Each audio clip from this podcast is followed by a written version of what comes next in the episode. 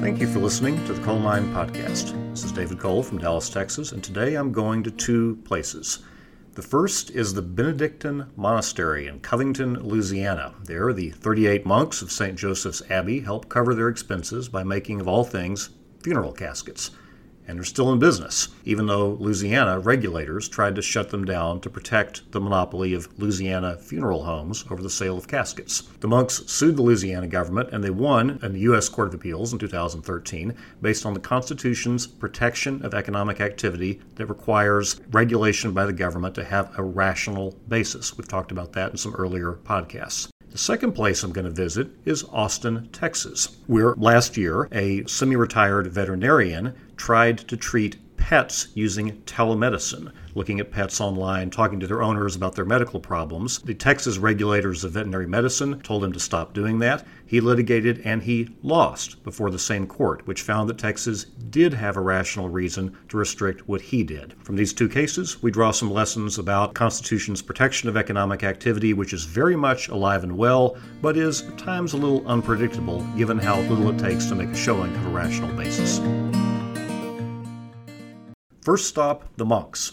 For many years, the monks of Saint Joseph's Abbey near New Orleans used the timber from the sprawling forest around the many acres of their monastery as a source of income. But after Hurricane Katrina severely damaged the forest, they began to look for other ways to make money. For many years, they had made some simple wooden caskets from the wood in the forest to bury their monks, and had gotten some public interest after two bishops were buried in abbey caskets during the nineteen nineties. The monks decided, since they needed the money, to get more serious about casket making. They invested in tools and other necessities, and they began to sell two kinds of caskets to the public, online and in person at the monastery: monastic for fifteen hundred dollars and traditional two thousand dollars. The monks were, to be blunt, too good at it. Their prices were significantly lower than what funeral home operators offered. This drew the attention of the unlikely named regulatory agency, the Louisiana State Board of Embalmers and Funeral Directors, who argued that under state law, sales of caskets intrastate within Louisiana to the public could only be made by a state-licensed funeral director and only at a state-licensed funeral facility. In other words, any prospective casket retailer would have to become a licensed funeral home, which has all sorts of expensive requirements and takes a lot of time to set up. Recall from earlier podcasts, I talked about the Lochner case from way back when, around the turn of the nineteenth to twentieth century, and how it was replaced in the nineteen thirties with what's called rational basis review. The Constitution still protects economic regulation, but it is very forgiving of the state's power there. And as rephrased in the case about the monks, the Fifth Circuit summarized the current test as saying the regulation has to be of such a character as to preclude the assumption that it rests upon some rational basis within the knowledge and experience of the legislator. There were two rationales given in the monks' case by the Louisiana regulators, the embalmers and funeral home directors. The first was consumer protection. The board said the law had a rational relationship to protecting consumers because it, in their words, restricts predatory sales practices by third-party sellers and protects consumers from purchasing a casket that is not suitable for the given burial space. The court said, okay, fair enough, that's a legitimate reason, but it's not one that has anything to do with this law. The required education to become a qualified embalmer and funeral director doesn't have anything to do with whether or not a casket is appropriate for a particular burial space. And in terms of a record of fraud, we're talking about monks, Catholic monks in a monastery. They're not committing fraud. There was no record of that. There was no belief that these monks were engaged in any kind of fraudulent activity. So that didn't work. Second rationale, public health and safety. Here the court said we find no relationship between public health and limiting who can sell these items. Why?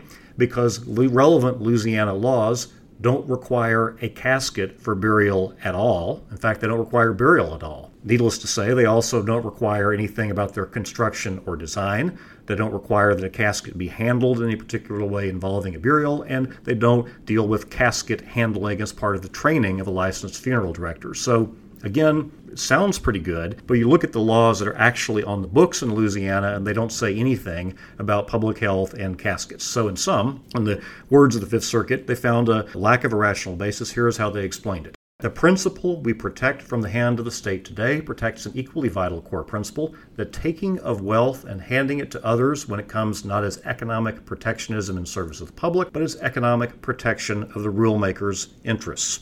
Here are the funeral home directors. The court went on, nor do we doom state regulation of casket sales. We insist only that Louisiana's regulation not be irrational, the outermost limits of due process and equal protection. The monks went back to the casket-making business. I looked online the other day. They still have the two lines. They're still moving along. They seem to be making enough money to make ends meet in their casket-making. Move forward several years to Austin. We have the veterinarian. Hines versus Quillivan is the case, decided late last year, two thousand twenty, from the same court, the U S Court of Appeals from the Fifth Circuit. You have a semi-retired veterinarian. He didn't want to have a practice in his office anymore. He worked out of his home, and he attracted a significant online following, talking to people about their pets and examining them to give them advice on how to take better care of them and deal with various ailments. The Texas State Board of Veterinary Medical Examiners ordered him to stop, and it cited Texas regulations that expressly do not allow telemedicine in the veterinary context. He said, equal protection. My rights are being violated because I'm being treated differently from doctors who treat people. In his words, equal protection for the state's choice to allow doctors who treat humans to engage in telemedicine, but not doctors who treat animals. The Fifth Circuit, applying the same standard of rational basis that was at issue in the Monk's case, heard the case and divided two to one. The majority accepted the state's explanation, which was, in a nutshell, that people can talk about their medical conditions, but animals can't, which means there's a greater risk in examining an animal with telemedicine that you're going to miss something than if you're examining a person. The court concluded, and I quote from its language at the end of the majority opinion, it is not irrational for a state to change in stages its licensing laws to adapt to our new technology-based economy. If the Texas legislature finds the recently enacted changes in telemedicine successful, it may decide to expand those changes to include veterinarians. It is reasonable to have a trial period rather than make a hasty policy change. A dissent said, well, I get it that there's a distinction between humans and animals, that humans can talk and animals can't, but what about infants? They can't talk, but they can be treated by telemedicine, and we trust their parents to explain their problems to the treating physician. Why can't the owner of a pet do the same thing? She observed, it simply is not rational to allow telemedicine without a physical examination for babies, but deny the same form of telemedicine for puppies on the ground that puppies cannot speak.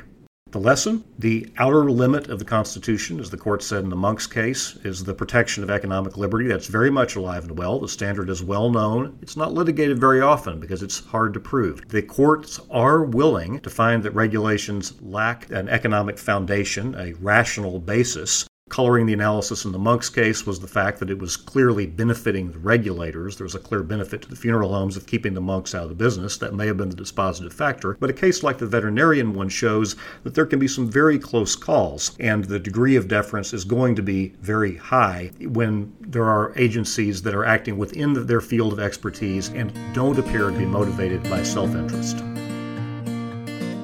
Today on Coal Mine, we looked at the outer limits of the Constitution's protection, its protection of economic liberty, and we compared two recent cases from the U S Court of Appeals from the Fifth Circuit. A regulation of casket-making by monks failed for lack of any rational purpose other than protecting the business of funeral home directors, while a regulation of telemedicine by veterinarians succeeded, barely, to one majority, because the court accepted the Texas regulator's distinction between remote examination of humans, including babies who are unable to speak, and that of animals. The outer limit's very much alive, but it's highly deferential to the state. Meanwhile, in upcoming episodes of Coal Mine, I'll be looking at economic regulation in new contexts, how the Biden presidency is implementing its new policies and aggressively seeking to re-regulate some areas of the economy the Trump administration rolled back the regulation of, and with particular emphasis on electricity and power after the problems of the Texas electric grid in February of two thousand twenty-one during the cold snap that they suffered during that period of time. I appreciate you listening, and I look forward to sharing with you again soon.